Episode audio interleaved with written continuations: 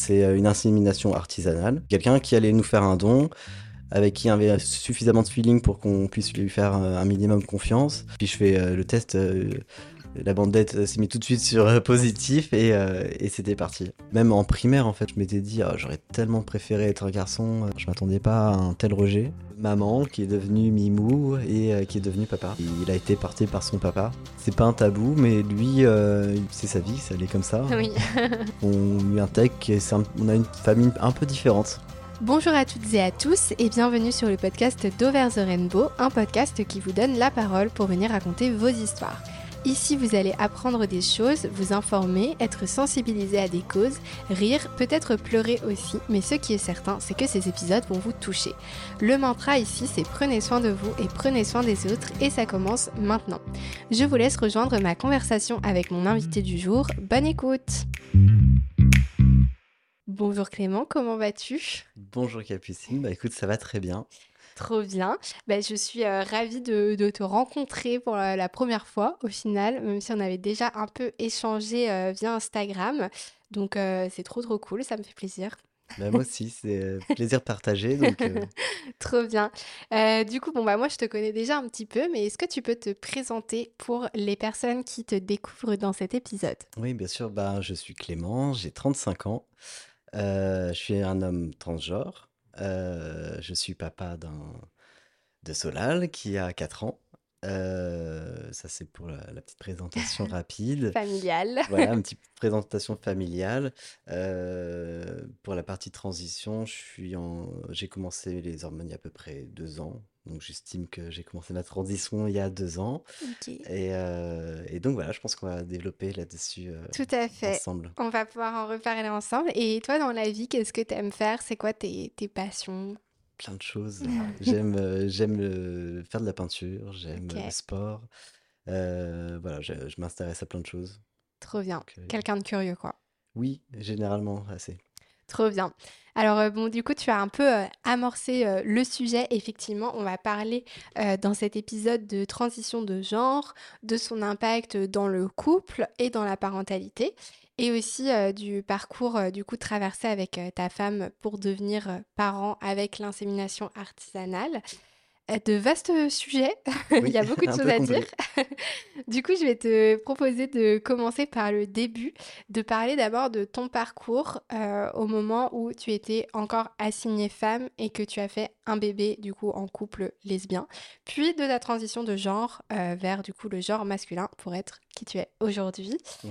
Euh, déjà, si on repart vraiment du début, toi, t'étais quel genre d'enfant? Euh, réservé, Ouais, euh, assez renfermé même, plus que réservé, timide et discret, ok. et, mais toujours curieux, bah, comme on parlait, de sport, de, de dessin, d'art en général, et, et assez... je, je pense que j'ai toujours eu de, de choses. Ouais. Enfin, selon les, gens que je rencontre, en fait, je peux être un peu différent. Ok. Euh, et, donc voilà, j'étais comme ça enfant. Ok. Et euh, comment est-ce que toi, tu as compris que euh, tu étais attiré du coup par les femmes et que tu as commencé à découvrir ce qui était du coup à l'époque ton homosexualité? Je pense est-ce que ça va être un peu comme la transidentité en fait Je pense que ça a toujours été un peu, un peu là. Ouais. Et puis un jour, tu te dis, mais en fait, c'est ça.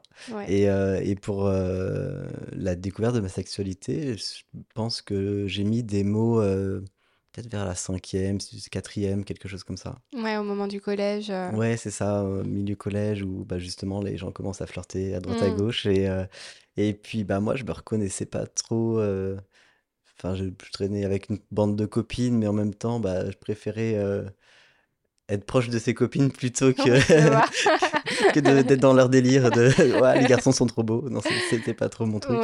Et, euh, et, donc, ouais, là, je pense que je me le suis dit à moi-même, en tout cas, euh, quatrième mmh. environ. Ok, et après, à quel moment tu as fait ton coming out? À 17 ans. Ok. Avec euh, bah, les, justement les premières amourettes, euh, etc. Et, euh, et je sortais avec une fille qui s'appelait Julie, et puis qui habitait loin, donc on s'envoyait des, des lettres par la poste à oh, l'époque. Oh, super romantique. Et, Et bah, un jour, ma mère me dit, écoute, je crois que je sais que, en fait, Julien, c'est Julie. Ah oui, ah oui d'accord, parce que c'était Julien. Sinon Ouais, c'est ça, c'était le pseudo. Bah oui, il fallait bien trouver une excuse à Oui. ces courriers qui arrivaient. Et, euh, et je dis, ouais, ok, et je suis parti euh, dans ma chambre. On fit la discussion. Ma grande, euh, mon grand côté communicant. Ouais. Ok, et après, ça s'est passé comment dans ta famille? Ça a, ça a été bien pris, il n'y a pas eu de Ouais, problème? globalement, cette partie-là s'est bien passée. Mm. Euh, ouais, il n'y a pas eu de, de grands, grands soucis euh, là-dessus. J'avais Mm. j'avais juste cette chance-là à ce moment-là, c'est que bon, ce- c'était pas trop discuté, euh, donc, donc j'ai fait ma petite vie Ouais. comme ça. Ouais, il n'y avait pas de, Ouais, pas de ouais. grand débat Ça n'a pas, famille. ça a pas posé euh, trop de problèmes à ce Non, moment-là? non, non. Ok. Et à quel moment tu as rencontré euh, Maud, euh, du coup, qui est devenue ta femme après? Pas longtemps après. Ouais. Ah non, on s'est rencontrés, moi j'avais 20 ans, Ok. euh, elle en avait 18. Euh, on s'est rencontrés euh, sur Internet et, euh, et bah, ça matchait tout de suite. Euh, on s'est parlé un mois environ. Euh, elle a attendu que je rentre de voyage bien bronzé et puis on s'est donné rendez-vous euh, dans le Marais euh, pour faire... Vraiment cliché, ah quoi. ouais, cliché, mais tu vois le, le film de la 6, c'était ça, tu vois. Et petit débardeur blanc parce que ouais, j'étais bien bronzé. Et, et voilà, De- donc en 2007, on s'est Ok. rencontrés. Ok, trop bien. Et euh, à quel moment vous, vous avez discuté déjà? Enfin, est-ce que le, le fait d'avoir un enfant, c'était quelque chose dont vous aviez parlé rapidement ou Au pas? départ, non, parce qu'on était jeunes, quoi. Donc, Ouais. euh, on avait 18 et 20 ans, donc euh, c'est pas venu tout de suite. Euh, je dirais que pff, peut-être aux alentours des 25 ans, quelque chose comme ça, on a commencé à en discuter. Ça venait plus de mode Mm. euh, au départ. Euh, et puis, bah, vite vient la question de comment, évidemment. Ouais. Euh, ouais, bah, on a, on avait, on était déjà installés euh, dans nos vies professionnelles, on avait un appart ensemble, donc, euh, donc on se pose la question. Et puis, assez rapidement, en fait, on, on exclut le fait d'aller faire une PMA à l'étranger. Ok. Pour différentes raisons. Il y avait la raison pratique bah, de devoir aller euh, rapidement, euh, enfin du jour au lendemain en tout cas, euh, par exemple en Espagne, c'était un peu compliqué Mm. professionnellement pour moi de, de me libérer. Ouais. Il y a le côté financier où ça nous embêtait ben, de mettre autant d'argent, en tout cas au début. Mm. Et et il y avait aussi l'aspect de se dire, ben, ça peut être une bonne idée de rencontrer quelqu'un pour de vrai dans la vraie vie euh, et d'avoir cette histoire à raconter à notre futur enfant, de lui dire, ben voilà, on a rencontré telle personne, euh, ça s'est bien passé, euh, Mm. voilà son histoire et, et du coup on a des réponses à t'apporter à tes éventuels questionnements. Ouais. Et donc c'est aussi, c'est enfin c'est surtout cette partie qui était importante pour nous. C'était plus le côté rencontre de- d'un d'un humain qui, bah, qui nous a aidés dans notre parcours en fait. Ouais, bah ouais, justement, tu vas pouvoir nous, nous expliquer un peu plus ça au dé- en détail. Oui. Mais pour faire un petit point là, pour les personnes qui nous écoutent, euh, quand on est un couple de euh, deux personnes du coup avec euh, utérus, euh, quelle solution se présente en fait quand on veut avoir un enfant?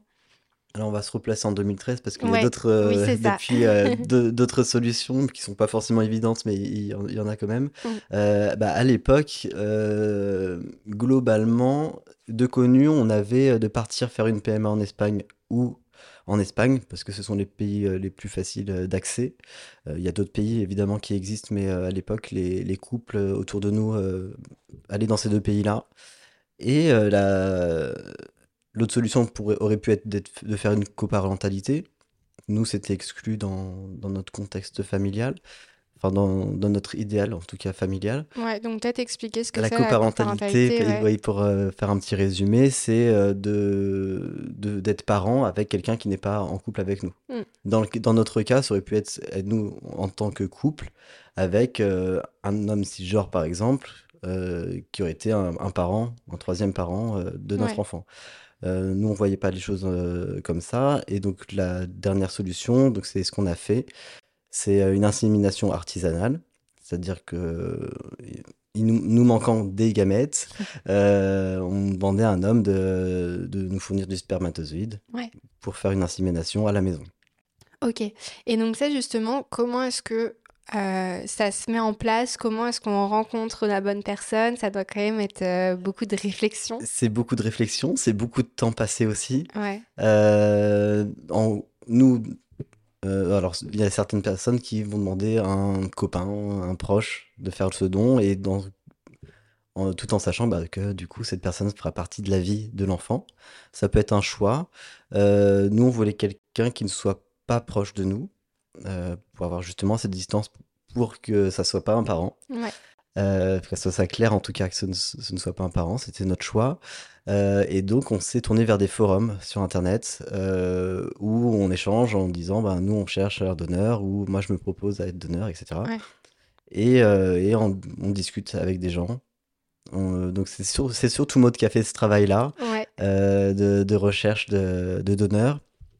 Euh, donc elle a beaucoup par- euh, discuté en amont avec des gens euh, qui étaient d'accord pour faire des dons, qui faisaient souvent déjà des dons. Et ça, ça s'est fait au feeling. Donc une fois que les premiers échanges se sont bien passés, on va boire un café et on voit en vrai ce que ça donne. Est-ce qu'on Ouais. est d'accord sur, sur tous les termes de... de, bah, de, de ce Du qui va se passer? Ouais, des ouais, exactement, du contrat entre guillemets. Nous, il y avait des, il y avait des choses à, à savoir. C'est que, euh, bah, déjà, on voulait un- que ça soit pas un parent. Donc, qu'il n'y ait pas de reconnaissance, euh, parce que c'était aussi le risque. Euh, c'est que c'est la personne qui porte est forcément le, le parent, mais la personne qui n'a pas porté avant l'adoption n'est pas euh, officiellement, en tout cas sur les papiers, protégée euh, en, en tant que parent. Donc, c'était quelqu'un qui allait nous faire un don, avec qui il y avait suffisamment de feeling pour qu'on puisse lui faire euh, un minimum confiance, et, euh, et qui éventuellement pou- pouvait être d'accord pour euh, qu'on lui donne des nouvelles de temps en temps, ou euh, répondre à des questions de- du futur enfant. Euh, donc, on a rencontré quelques personnes, et à un moment donné, bon, je te passe les, les personnes les bizarres. rencontres, euh, Voilà. les, les gens. Oui, non, il faut. Vous êtes tombé justement sur des personnes qui n'étaient pas forcément bien intentionnées. Oui, il y en a Ouais. eu. Il y en a eu qu'on n'a pas senti, alors qu'ils n'ont pas forcément développé, mais qu'on a senti. Bah, clairement, enfin, euh, pour dire les choses franchement, c'est des hommes qui voulaient euh, coucher pour, euh, Mhm. en disant je fais une bonne action, sauf que non, en fait, ils voulaient Ouais. coucher, donc non, c'était pas le but. Nous, l'idée, c'est qu'ils mettent sa semence dans une pipe, dans, dans un seul récipient et, Ouais. et qu'on fasse une insémination à la pipette. Ouais. Donc, euh, donc, on a fini par rencontrer quand même quelqu'un de bien, avec qui ça s'est bien passé, qui avait des affinités, euh, enfin des, des points communs en tout cas. Et, euh, et on s'est bien entendu. Et on a, donc, je crois qu'on a démarré les inséminations, si je dis pas de bêtises, en 2013 Ok. sur Maud, Ok. qui avait plus de, enfin, qui avait plus envie de porter un enfant, plus une envie de grossesse que moi. Euh, et, euh, et je crois qu'au bout d'un an et demi, il y a eu une fausse couche. Euh, donc on a fait, après la fausse couche, on a fait un an de pause Ouais. pour se remettre euh, de, de cet événement-là. Euh, on a fait pas mal de bénévolat, on s'est donné euh, sur d'autres sujets. Et, et on a repris ensuite. au bout d'un an, on a re- recontacté notre donneur qui était d'accord pour continuer. Et euh, alors, je, en thème de, ça, ça a duré tellement longtemps que la Oui. temporalité est un peu hasardeuse, mais, euh, mais à un moment donné, en fait, on, Maud s'est rendu compte que, enfin, après examen, qu'elle avait euh, ovaire polykystique et endométriose. Mhm. Et donc, c'était certainement euh, pour ça qu'elle avait fait une fausse couche et qu'elle n'arrivait pas à tomber enceinte. Ouais. Oui, parce qu'elle cumulait deux problématiques qui ça. font que c'est plus difficile euh, de les ovula- a priori, elle ovulait pas à chaque fois. En plus, ça- pas forcément au bon moment. Donc, euh, ça explique aussi, euh, ben, euh, c'est, je crois qu'il y a pratiquement 5 ans euh, à, fa- à faire des essais, quoi. Mm. Parce que là, en plus, du coup, vous étiez vraiment que tous les deux pour faire ça. Il n'y avait pas de suivi médical, euh, pas de comme comme on peut faire pour une FIV ou Non, parce une PMA non, non, il n'y avait pas de suivi euh, médical parce que Ouais. ben, en France, il fallait trouver un, un gynéco qui soit d'accord pour faire ça, le, ouais. le suivi. Ça Et euh, voilà, c'est compliqué. Euh, au départ, encore une fois, on voulait pas forcément médicaliser aussi cet Mm. acte-là.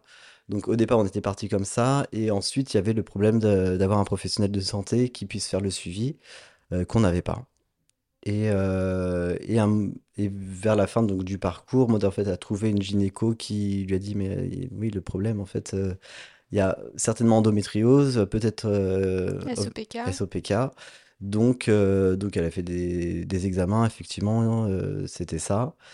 Et, et l'étape suivante a été qu'elle aussi se fasse à l'idée qu'elle allait pas porter son futur enfant. Mmh. Donc tout ça entremêlé, bah, il y a du temps qui se passe. Oui, Et, ça a dû être difficile en plus parce que c'était pas. Enfin, du coup, fallait se détacher du projet de base, entre guillemets. exactement. Mm. Bah oui, et puis, puis j'imagine que quand on a cette envie viscérale, c'est, c'est un deuil en fait, de, Ouais. de se dire, bah, c'est- je vais peut-être avoir un enfant, mais je l'aurais pas porté. En tout cas, j'aurais pas vécu cette expérience que je voulais vivre. Mm.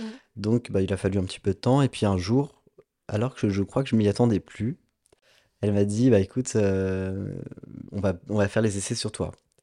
Parce qu'en plus, entre-temps, euh, bah, le donneur nous avait dit qu'il allait déménager dans le sud, ou enfin qu'il allait déménager loin en tout cas, et que bah, c'était a priori les derniers essais.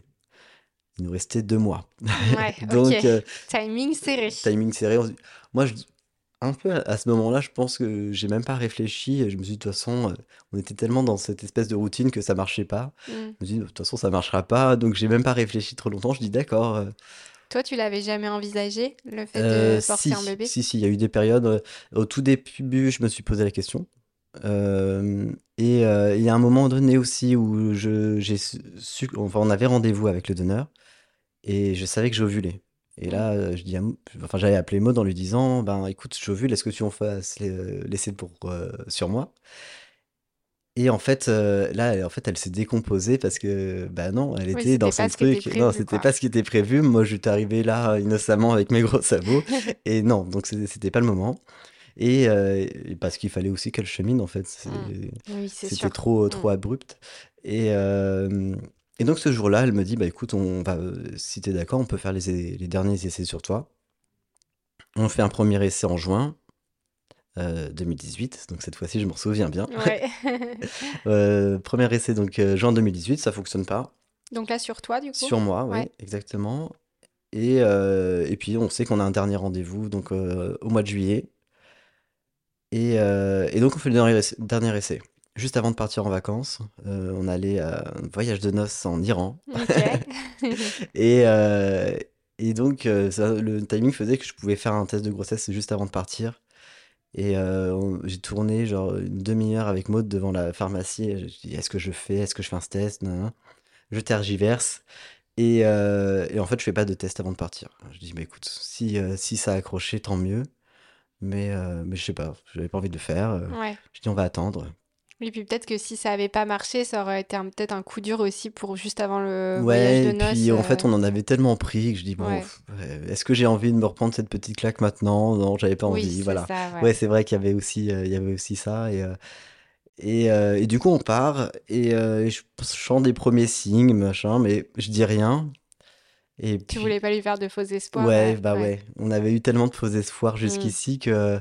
Et puis en plus, c'était pas sûr. hein, euh, je- Donc, euh, donc je enfin, je dis trop rien. Tous les jours, Maud me dit, alors, t'as tes règles? Bah non, toujours pas. Euh, Ça commençait à faire, hein, je, je sais pas si on n'était pas euh, trois semaines ou quelque chose comme ça Ouais. après l'essai.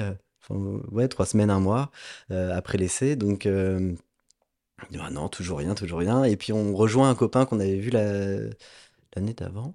Oui, qu'on avait croisé l'année d'avant en Iran, qui nous réhébergeait sur, sur ce voyage. Et, euh, et puis à un moment donné, on dit, bon, écoute, il faut qu'on dise quelque chose. euh, on pense que Clem est, est enceint. Et est-ce que tu peux aller chercher un test à la pharmacie? Alors en Iran, c'est quand même quelque chose. Lui, il n'était pas Ouais. super, euh, super serein. Il va nous chercher euh, un, un test et puis on va dans un café. On voulait pas aller faire sa chasse chez ses parents qui nous hébergeaient. Ouais. Et euh, on va dans un café qui s'appelle le Don Café, pour la petite histoire. Ouais. Et, euh, et puis je fais euh, le test. La bandette s'est mise tout de suite sur euh, positif et, euh, et c'était parti. Trop bien. Ah ouais, ok. Donc, euh, découverte en Iran en plus. Oui, euh, voilés tous les deux, c'est Oui, ça qui était bien. Ça devait être une sacrée ambiance euh, à ce moment-là. Ok. Et donc, à ce moment-là, bon, bah, c'est bon, c'est parti. let's go. Donc, vous avez dû être hyper soulagés tous les deux. Ouais, hyper, hyper heureux. En même temps, je crois que on réalisait pas, Mm. On n'a pas réalisé tout de suite. Le temps qu'on n'était pas retourné en France, en fait, on n'a pas du tout réalisé. Ouais. On a- peut-être de l'appréhension aussi, vu qu'il y avait déjà une fausse couche. euh, Oui, un peu d'appréhension, quoique moins qu'on aurait pu l'imaginer Ouais. finalement. Euh, mais on n'était pas chez nous, euh, on était dans un autre cadre et du coup notre cerveau n'avait pas encore adhéré à, Ouais, l'idée et, euh, et on n'a pas eu l'explosion de joie qu'on avait pensé avoir en fait. On a juste on a dit ah ok, on était hyper content et, euh, et on a réalisé euh, en rentrant, on a pris rendez-vous justement avec la gynécologue euh, de Maude qui a fait un- une écho de datation et euh, là il y avait un petit battement de cœur et là on a Mm. réalisé. Trop bien. Ok. Et donc après, comment est-ce que ça s'est passé la grossesse? Très bien. Mm. Vraiment, on a eu beaucoup de chance. Tout s'est très bien passé. Moi, j'étais hyper zen, en fait. Voilà, j'ai pris les choses comme elles venaient. euh, y a- on a eu de la chance, on n'a pas eu de complications particulières. Ouais. Euh, mis à part, euh, j'ai eu du diabète ge- gestationnel. Mais à part ça, en fait, tout s'est hyper bien passé. On a eu de la chance. On est tombé aussi sur des, des médecins très bienveillants. On avait une sage-femme pour la préparation à la, à la naissance qui était très très bien. Mhm. Euh, donc, euh, donc non, on a été vraiment dans notre petite bulle euh, à préparer l'arrivée du futur enfant et Trop bien. ouais, nickel. Super. Et justement, c'était quoi le contrat un peu que vous aviez avec le donneur pour, pour Solal? C'était assez simple. on donnait. ce qu'il nous avait demandé, c'était de nous donner des nouvelles ben, à la naissance déjà, Ouais. et peut-être éventuellement une fois de temps en temps. Euh, et euh, en échange, lui euh, nous a dit qu'il pourrait répondre aux questions de, de l'enfant quand il serait plus grand. Ok. C'était assez simple, juste lui faisait pas partie de, de la vie de notre futur enfant. Hmm. Ok. Et quand c'est quand ça se passe comme ça, du coup, il n'y a rien qui est, euh, qui est contractualisé par la justice. En fait, c'est vraiment, faut il a faire rien. confiance, Il n'y a rien qui existe parce que déjà, c'est pas légal. Ouais. Euh, on n'a pas le droit de manipuler des gamètes. Hmm. Donc, euh, ce qu'on a fait n'était pas légal. Euh, et non, il n'y a rien qui protège parce que euh, le temps que l'adoption. Donc, Maud a fait une démarche d'adoption à la naissance de Solal. Oui, ah oui, Mais qu'il y a ça à faire après. oui, un, beau morceau. Mais euh, le temps que l'adoption n'est pas prononcée, en fait, le donneur peut aller en mairie se dire ben, Je suis le père de l'enfant. Ah ouais. Et, et là, il n'y a pas vraiment. à ce moment-là, il n'y a pas vraiment de recours. Hmm. Ok. Ça, ça a dû être stressant pour vous cette période avant l'adoption. euh? Euh, un petit peu. Après, c'est vrai que des nouvelles qu'on avait, ouais, confiance, on a, euh, on- des nouvelles qu'on avait de lui, en tout cas, euh, ne s'est pas présagé qu'il allait changer d'avis. Lui, il, Mm. il avait sa vie en plus, donc ça, c'était aussi très rassurant. Ouais. Et voilà, donc il avait sa famille, il y avait pas de, il y avait moins de risques avec une personne célibataire, j'imagine. Euh, non, on était, on était assez tranquille. Après, on avait quand même très hâte parce qu'il y a eu un an entre la naissance de Solal Hmm. et son adoption. Oui. Donc, euh, il pouvait m'arriver. Il y a aussi le fait qu'il peut m'arriver n'importe quoi. Euh, sur les papiers, mode n'existait pas. Ouais, c'est toujours ça le problème. D'ailleurs, je crois que je sais plus si maintenant il y a la possibilité de faire une reconnaissance Alors, a, anticipée oui, il y a une ou... reconnaissance anticipée qui peut être, qui doit être faite Ouais. chez le notaire.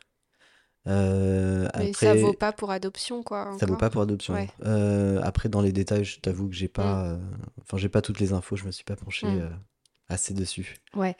Mais c'est toujours une galère, quoi. C'est toujours une galère. C'est, toujours pas une- juste une reconnaissance simple comme, comme un, un, un homme cis. Hmm. pourrait aller en mairie et dire je suis le père, Ouais. coucou c'est moi. non, c'est toujours pas aussi simple que ça. Ouais, malheureusement. Problématique. Euh, donc là, ok, grossesse passée, Solal, tac, tout va bien. Euh, toi, à partir de... Donc du coup, tu as fait ton coming out trans euh, un peu après la... Enfin, deux ans après la naissance Deux de ans après la naissance, ça, ouais. exactement. Toi, à partir de quand c'est venu pour toi le, le questionnement sur le genre, tu penses? Très tôt. Mhm. Euh, on passe, bah, du coup, là, donc, je- comme je te disais, ça fait deux ans que je suis en transition. Du coup, j'ai eu le temps de réfléchir à tout ce qui s'est passé. Et effectivement, cette, chose- cette question, on- elle est déjà apparue. Ouais. Euh, je me souviens que même en primaire, en fait, euh, je m'étais dit, Ah, j'aurais tellement préféré être un garçon. euh. Ça, c'est une phrase qui est revenue euh, toute mon enfance, en fait, en tête. Donc, je pense que c'est très récent. Je précise quand même que là, c'est mon histoire et que chaque personne trans a son Ouais. histoire. C'est hyper important parce que on n'a pas tous les mêmes ressentis. Moi, j'ai l'impression, en tout cas, c'est ce que je ressens. euh, que ça a toujours été là et que ça a été latent, mais que je l'ai, tu toute ma vie. Mmh, tu l'as intériorisé. Totalement intériorisé, ouais. Et parce que pour moi, ça n'existait pas, ou en tout cas, j'en avais pas connaissance. Je, j'avais pas pu mettre de mots en fait sur ce que je ressentais. Mmh. c'est pour ça que ça s'est révélé tard. Mais, euh, mais ouais, je pense que ça a toujours été là. Mmh. Et du coup, toi, ça a été quoi le, le déclenchement là, euh, il y a deux ans, où tu t'es dit, euh, il faut que je le verbalise, il faut que j'en parle Il y a eu deux, bah, il y a eu des, deux événements. Il y a eu la naissance de Solal. Ouais. évidemment, où on se pose plein de questions, où où on, bah, je sais pas, j'ai sorti plein de choses en fait, et, euh, et surtout, je me suis euh, autorisé à me détacher de mes parents en fait, mmh. tu vois, où j'avais plus cette, euh, j'étais parent en fait, donc j'avais j'avais un rôle à jouer et, et je pouvais plus me laisser écraser psychologiquement par, par ce qu'on pouvait me dire dans, dans, ma famille en fait, et, et ça m'a beaucoup libéré personnellement, et ça m'a aussi permis, enfin je me suis permis en tout cas, de, de me dire ok, euh, je vais être moi-même. Hmm. Et tu vois, au début de notre entretien, je t'ai dit que j'étais un enfant très, euh, bah, très introverti, très introverti, c'est ça, hmm. très introverti. Je parlais très peu. Et, euh, et aussi parce que j'avais cet environnement qui faisait que je m'autorisais pas à, prendre ma place. Hmm. Et à la naissance de Sola, j'ai commencé à prendre ma place tranquillement. Et donc il a fallu euh, quand même ce cheminement. Et, euh, et jusqu'à découvrir que ben oui, euh, j'étais une personne transgenre. Mais après, il faut aussi se l'avouer à soi-même. Ouais. Il faut mettre les mots. Oui, c'est ça, le coming in et pas non plus si simple. Exactement, c'est le mot. Le, ben oui, il faut, faut déjà ouais, se dire ok, ça existe, je peux le faire, je, c'est ce que je suis. Et ensuite, il faut s'autoriser à le faire. Mmh et, à se le dire. C'est tout un cheminement qui, je pense, oui, a mis, euh, a mis bien deux ans. Ouais. Donc là, pendant ces deux ans, euh, après la naissance de Solal, toi, tu as vraiment gardé ça pour toi? Tu t'en as pas parlé à Maud à ce moment-là euh, de non, ton questionnement intérieur? le... Non, j'en ai pas parlé parce que, bah, parce que je me l'étais pas à 100% avoué, en fait, jusque-là. Ouais, c'était en processus de réflexion, mais c'était pas encore formulé clairement. Et, Même pour moi. Ouais. Et dans cette période-là, est-ce que toi, tu as eu des, euh, exemples de personnes trans que tu as pu euh, rencontrer ou euh, écouter ou... et ça, ça a été très important cette représentation, effectivement, c'est important de le dire. ça paraît bête quand on. Enfin, ça peut paraître bête quand on n'est pas proche du sujet. Mais la représentation, moi, ça a été par les réseaux sociaux. Euh, surtout des comptes américains, en fait, euh, où je voyais ces, ces mecs qui, bah, qui, qui, avaient fait leur transition, qui, euh, qui avaient une famille aussi, c'était important. c'est parce que je pouvais du coup me projeter dans leur histoire. Et, et qui avaient fait leur cheminement, et, et ça m'a permis aussi de, bah, de mettre des mots, ça m'a permis de dire, ouais, ok, je pourrais être ces gars-là, et, mmh. et ça a été vraiment primordial. Ouais. Puis d'avoir une représentation positive aussi, quoi. Très peu, oui, effectivement. Mm. c'est très important. Ok. Et donc, au moment où toi, c'est bon, tu avais fait le processus dans ta tête, tu t'es dit, ok, c'est bon, c'est ce que je suis, j'ai compris. Euh, comment est-ce que tu l'as amené à Maude? Parce qu'en plus, euh, enfin voilà, c'était ta partenaire depuis si longtemps. Oui, voilà, depuis 14 ans. Euh, assez stressant aussi pour toi d'en parler. Comment tu as vécu ça? J'étais pas stressé par sa, sa réaction. Euh, j'avais vraiment du mal à sortir des mots. Et je savais que j'arriverais pas à sortir des mots, donc ce que j'ai fait, c'est que je lui ai montré une illustration. Euh, et euh, par cette illustration-là, en fait, elle a compris, et c'est elle qui a posé le mot, qui a dit, ok, bon, du coup, tu te sens comment, toi? Est-ce que j'avais parlé de non-binarité quelques mois avant un peu voilà pour bah, tâter le terrain tâter le terrain un peu avancer les choses je sais pas même pour moi encore une fois mm. Et, euh, et c'est elle qui a posé les mots. C'est elle qui m'a dit Bon, bah, du coup, est-ce que tu te sens homme transgenre? Et j'ai sorti un petit oui. un petit oui timide. ouais, c'est ça. Et, euh, et, je savais qu'en lui disant, je... derrière, je démarrais ma transition en fait. Mm. Pour moi, c'était le top départ. Si je lui dis à elle, ben, je... c'est... Ça, me... ça me libère en fait. Et, euh, et je, je, je, démarre ma, ma transition derrière obligatoirement. let's go, c'est parti, Ouais, c'est ça. OK et comment est-ce que vous avez, du coup, heu, traversé ensemble cette, heu, cette étape-là qui est quand même, un gros changement dans une vie et du coup dans une vie à l'échelle individuelle, mais aussi dans un couple, puis aussi dans une famille? Donc comment est-ce que ça s'est passé le le déroulé de tout ça? Pas si simplement, Mmh. parce qu'on passait, heu, on passait, ben, d'un ça faisait 14 ans encore une fois qu'on était ensemble, qu'on était le couple lesbien, heu, qu'on avait voilà, que tout le monde nous voyait tel qu'on le montrait et hem et donc il y a une réflexion aussi, bah, pour, heu, la personne qui nous accompagne depuis 14 ans, de se dire: «OK, donc je suis plus avec une femme, je suis avec un homme, c'est la même personne Mmh. et et on dans la société, on n'a plus la même image» et enfin voilà, c'est, c'est quand même pas anodin. Donc heu, donc on a travaillé ensemble, moi j'ai aussi vu, heu, des psychologues, Maud a consulté un petit peu aussi pour pouvoir décharger aussi ce qu'elle ressentait. Ça a été important. Et puis on a essayé de beaucoup communiquer ensemble, elle m'a beaucoup accompagné mais mais elle avait aussi besoin d'être accompagnée. Donc donc les premiers mois, j'allais dire chaotiques, c'est peut-être un peu fort mais bon voilà, quand même pas de pas de tout repos. Mais heu, mais ça a quand même été la meilleure des alliées donc heu, Oui. Tu as eu, heu, de la chance d'être bien accompagnée, et de te sentir écoutée et et valorisée aussi parce que je pense que ça doit être un moment qui est pas forcément facile, heu Ouais, la la 1 année est pas évidente, Mmh. parce qu'on a beaucoup d'attentes et que, bah, les choses mettent du temps, quelle que soit l'étape qu'on qu'on veut, qu'on veut passer. Justement, c'est ce que je voulais te demander, tu parlais d'étapes. Toi, quelles ont été les étapes pour toi à partir du moment où c'est bon, tu as fait ton coming out avec Maud, OK, ça y est, c'est parti, heu, tu as mis la machine en route. Heu, quelles ont été les étapes du coup pour toi dans ta transition? Heu, dès le départ, je je savais ce que je voulais, OK. heu, c'était, Ah, pendant 2 ans, tu avais eu le temps oui, de eu le temps de savoir. Je voulais de la testostérone et heu, mammectomie, Mmh. heu et beh, évidemment faire, mon changement d'état civil, dès que possible. Donc heu, bah, du coup, heu, le le mois d'après ou les 2-3 semaines après, j'ai pris tous mes rendez-vous, heu, de chirurgien. Donc c'est, de chez le psychiatre parce qu'il faut prendre rendez-vous chez le Mmh. psychiatre, avoir une attestation, et puis, j'ai eu de la chance dans dans tout ça, c'est que j'ai, trouvé un médecin traitant qui me faisait les ordonnances de testostérone. Heu, il faut quand même une primo-ordonnance. Alors je crois que c'est plus d'actualité depuis quelques semaines, mais il fallait une primo-ordonnance, heu, d'un endocrinologue. Heu, le médecin traitant, normalement, devait faire que les les renouvellements OK.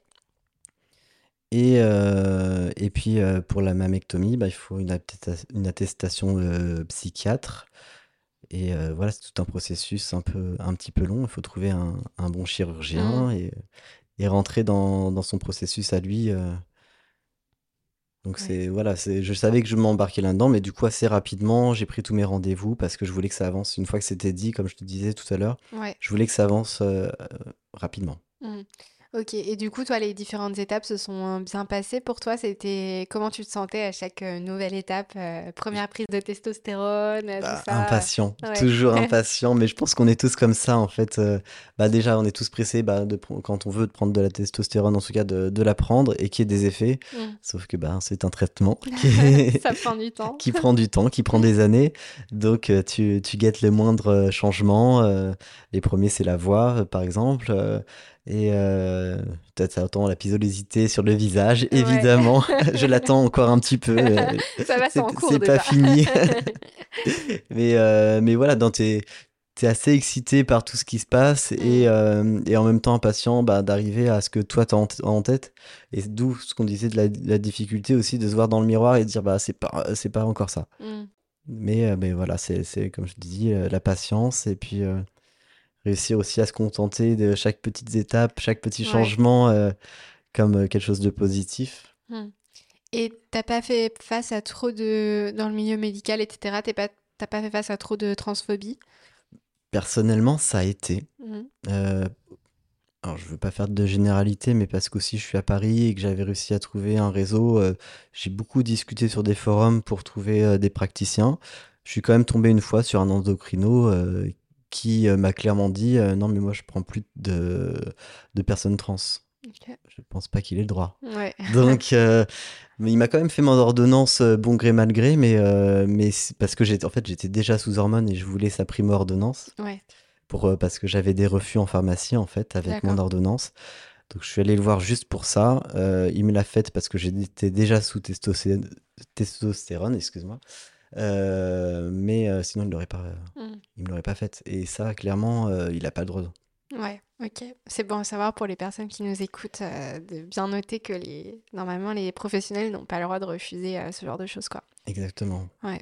Et dans le milieu plus administratif, pour tout ce qui est euh, changement de prénom, changement de genre, etc., comment ça se passait? Euh, moi, j'ai fait le choix de d'abord faire un changement de prénom. On n'est pas obligé de le faire. euh, on peut faire, euh, si on veut faire son changement d'état civil, on peut faire les deux en même temps. Euh, mais pour gagner du temps, euh, j'ai fait un, un changement de prénom parce que ça se fait en mairie. Ouais. Et si tout se passe bien, c'est pas toujours le cas, ça dépend des mairies. euh, on l'a assez rapidement. Je crois que moi, j'ai eu mon changement de prénom en une semaine. Ok. Il y a un dossier à faire, Ouais, un petit peu complet. C'est très rap- ça a été très, très rapide. Euh, par contre, j'ai eu des échos de personnes qui ont eu des refus de changement de prénom. Ah Après, ouais, ça, c'est euh, bah, si l'état civil de la mairie en question n'est Ouais. pas d'accord. Oui, ça dépend sur les personnes sur qui on va tomber, quoi. exactement. Mm. Ok.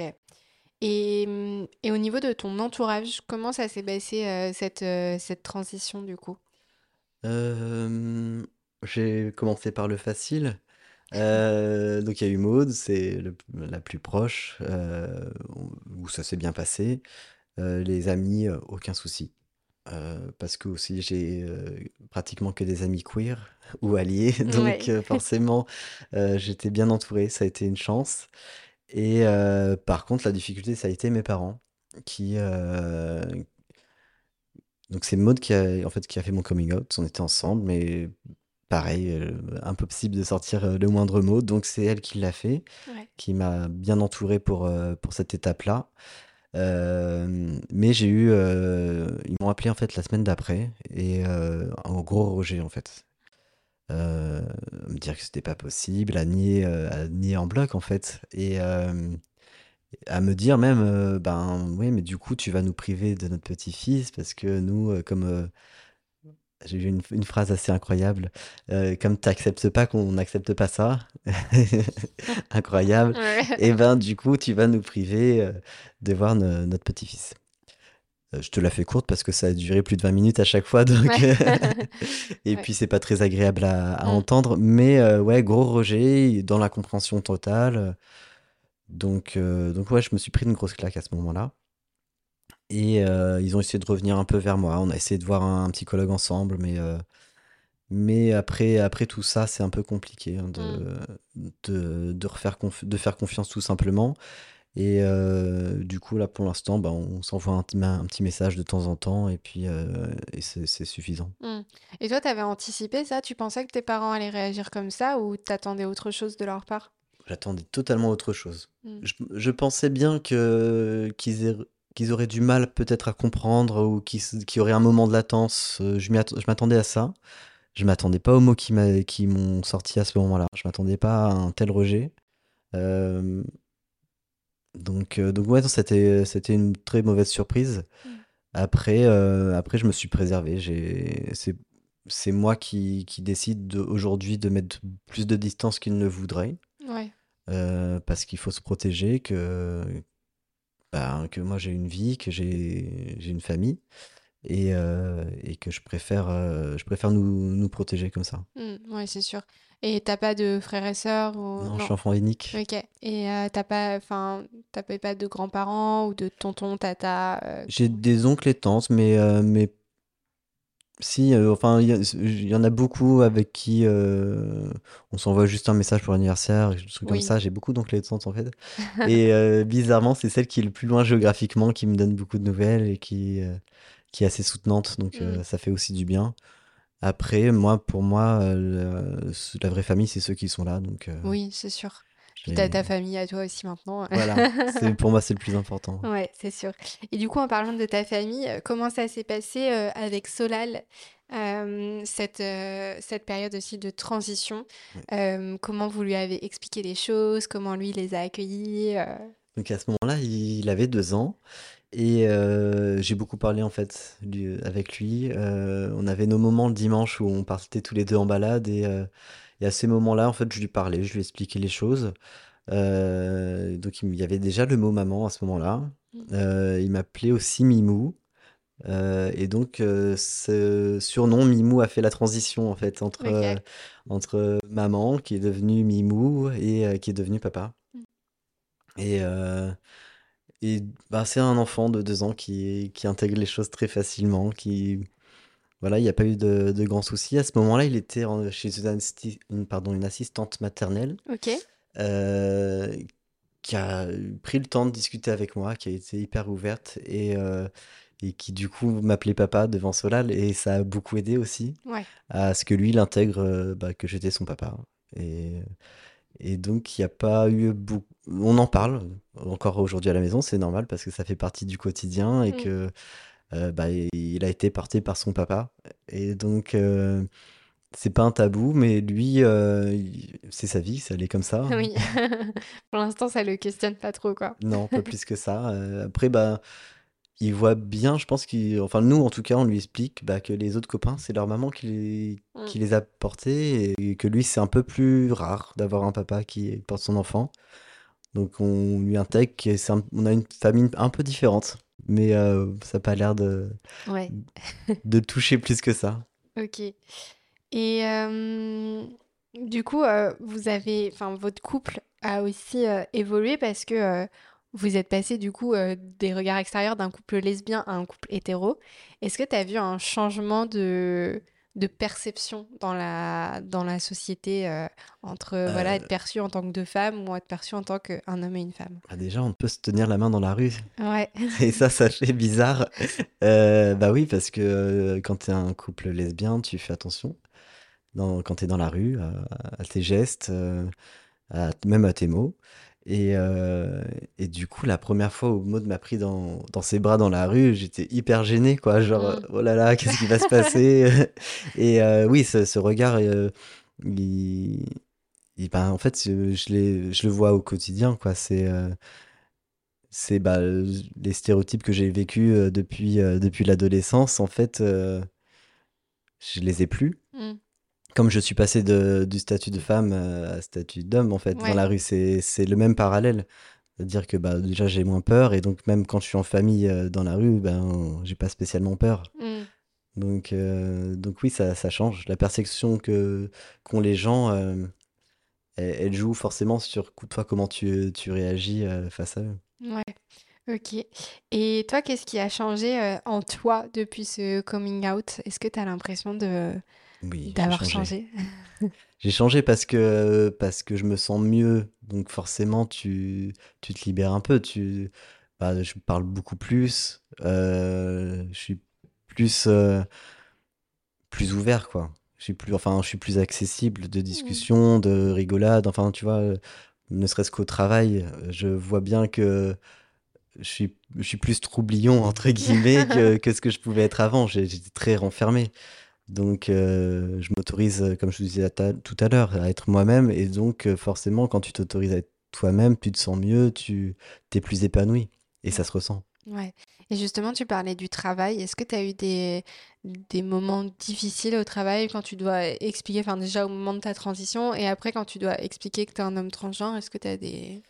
Le plus difficile, ça a été le, premier euh, coming out. Alors moi, j'ai de la chance, c'est que j'ai pas eu de problème avec... Euh, il faut quand même le faire. C'est-à-dire que tu es dans un environnement professionnel, t'as pas envie forcément de raconter ta vie. Mais là, il faut que tu dises, ben voilà, j'entame une transition. Euh, maintenant, c'est pas c'est plus elle, c'est il. t'as pas forcément envie. Franchement, ça a été un peu, un peu un, cap obligé, mais c'était pas du tout agréable. Mm. Après, je suis tombé sur des gens qui m'ont fait aucune réflexion. J'ai eu cette chance-là, euh, qui ont quand même mis les choses en place pour euh, changer mon adresse email. Tu vois, des, choses euh, qui sont quand même importantes. même les gars de la Sécu qui sont venus me voir, qui me dit bah, on va te changer ta carte de, ta carte du travail quand même là il faut changer la photo et le prénom ça va donc tu vois des petits des petits gestes comme ça ça, ça fait du bien ouais. euh, c'est pas forcément évident parce qu'au début ben c'est pas des gens qui sont sensibilisés euh, à la transidentité qui connaissent rien qui vont pas qui vont parfois peut-être être, euh, soit, euh, soit indélicats, mais plutôt, enfin, ils vont poser des questions qui sont innocentes, mais qui sont parfois un peu déplacées. Oui. Bon, c'était pas bien méchant dans mon cas, euh, et vraiment globalement ça s'est bien passé. Je suis pas resté longtemps en plus dans ce travail, j'ai assez rapidement changé, donc j'ai pu euh, faire mon coming out. euh, j'ai commencé ma transition, et puis quand je suis arrivé dans un nouveau travail, je me suis présenté en, tant que Clément, il n'y avait pas de question. Oui. Donc non, j'ai quand même eu de la chance, je sais que ça se passe pas comme ça pour tout le monde, donc tout va bien. Ok, super. Et euh, là maintenant, c'est c'est ce qu'on disait, euh, on discutait a- avant euh, quand on a mangé ensemble et tout, qu'il y a encore le souci de l'acte de naissance, livret de famille, etc. Euh, du coup, ça, c'est en cours aussi pour faire les modifications dessus? Oui, c'est c'est long parce qu'il y a beaucoup de choses à faire. C'est-à-dire que. Bon, déjà, il y a le changement d'état civil à faire. Il faut passer par le tribunal judiciaire.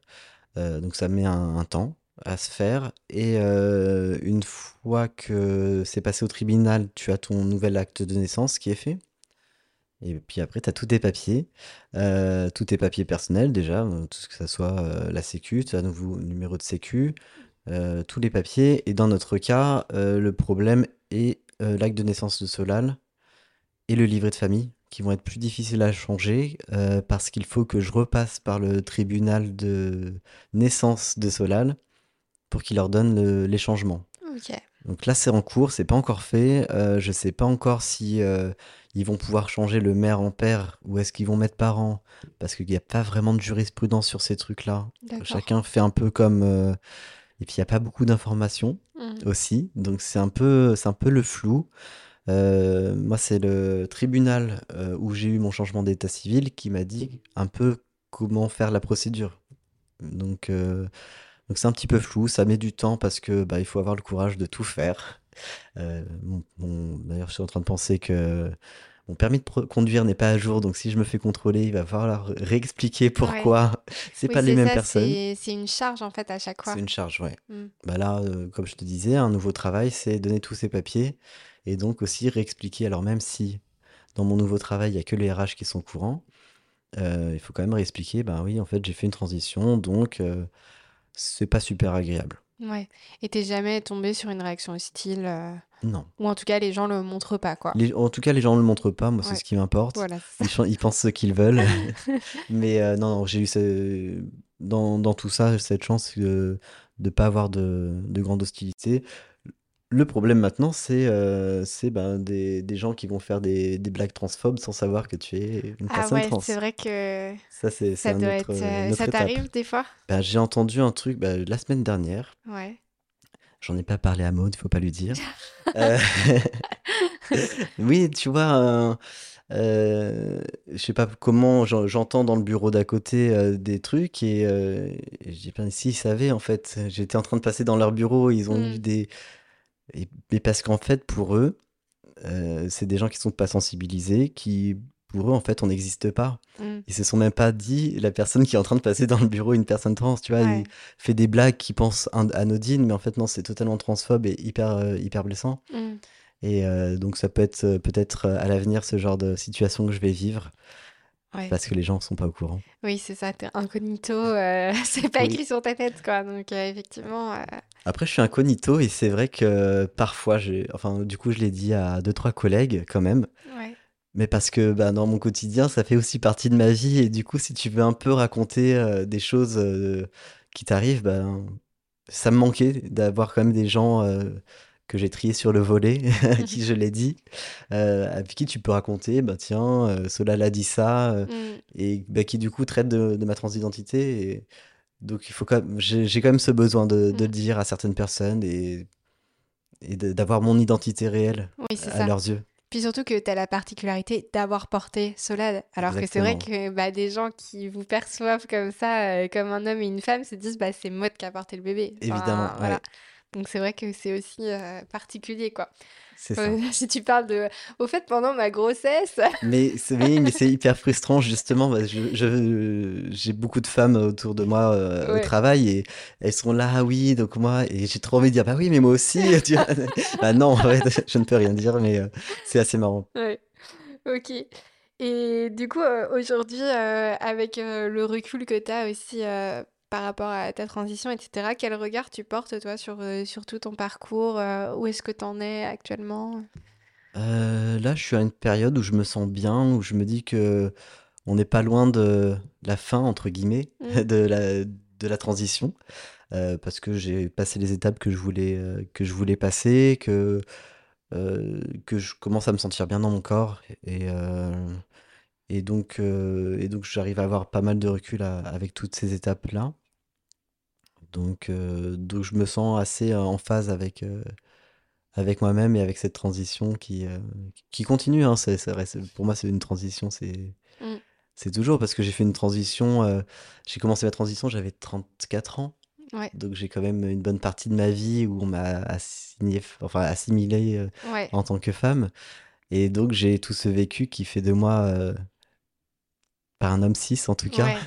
Et est-ce que ça t'est arrivé de recroiser, je sais pas, un ami d'enfance qui du coup te reconnaît pas ou qui te reconnaît mais qui se dit mais je comprends pas? non, j'ai pas eu ce cas-là. Par contre, il y a des gens à qui je, je n'ose pas envoyer de nouvelles parce qu'ils sont pas au courant. Ok. des gens, bah, j'ai travaillé avec des gens à qui j'entendais très bien et j'aurais bien aimé leur donner des nouvelles de temps en temps. Et c'est des gens qui sont un peu âgés en plus. Alors euh, voilà, ils n'auraient pas forcément plus d'a priori que d'autres, mais, euh, mais ça joue sur le fait que je leur donne pas de nouvelles. Mmh. Et, euh, et oui, j'avais imaginé les, les recroiser. Et, et je pense que j'aurais, même pas parlé parce que parce qu'il faut expliquer tout ça. Et... Bah oui, c'est ça. Mais peut-être que eux, en te voyant, ils se diraient bah c'est bizarre, c'est son frère. oui. Après, c'est vrai qu'avec les réseaux sociaux, ben même ceux à qui euh, à qui j'en ai pas parlé, du coup, le savent. Oui, c'est sûr. Il y a quand même ce, ce vecteur-là aujourd'hui où on peut savoir un peu la vie des gens. C'est ça. Euh. ok. Et hum, et si tu pouvais changer des choses dans ton parcours depuis le départ, est-ce que tu le ferais ou est-ce que tu garderais tout pareil? Maintenant, avec le recul, je dirais, euh, je ferais tout pareil. Mmh. Euh, la question est de, se dire, euh, on se pose toujours la question de, se dire, est-ce que j'aurais commencé plus tôt? Ouais. mais j'ai envie de dire non parce qu'en fait, comme je l'ai expliqué, il y a tout un processus, dans mon cas, qui était un processus psychologique euh, qui était nécessaire avant de vraiment euh, me lancer là, dedans Et euh, donc, donc non, mmh. on change rien et, on continue. On, va, on regarde devant. ouais, ok. Et donc là, je sais que tu veux pas d'autres enfants avec Maud. Enfin voilà, c'est pas prévu. C'est pas prévu, non. Mais est-ce que tu penses que tu aurais quand même euh, aimé euh, porter un bébé après avoir fait ta transition ou... enfin, Est-ce que tu t'es déjà posé la question Oui, je me suis déjà posé la question parce qu'on s'est forcément posé la question d'un deuxième enfant. Il y a plein de paramètres qui rentrent en compte, il n'y a pas que la transition. Mais euh, non, moi, je... c'est très beau un homme enceint, mais, mais pas pour moi. Ouais, je vois. Ok. Et là, du coup, actuellement, c'est quoi tes projets, tes envies pour plus tard? C'est quoi les, choses à, venir là dans ta vie? Alors, j'ai fait beaucoup de projets dernièrement. J'aimerais que ça se calme. C'est vrai, déménagement. j'ai changé deux voies de travail, on a déménagé. Nous sommes à Nantes, c'est génial. Euh, oui. Donc non, pour l'instant, pour l'instant, je veux me poser. Mmh. Euh, et puis, euh, puis de toute façon, je fais, on a toujours plein de choses à faire, donc euh, la vie est, déjà bien, bien animée. Donc non, les projets, on verra ça d'ici quelques années, je pense. Ok. Et quel message tu voudrais faire passer à des personnes qui ont un peu de mal encore à, à comprendre la transidentité?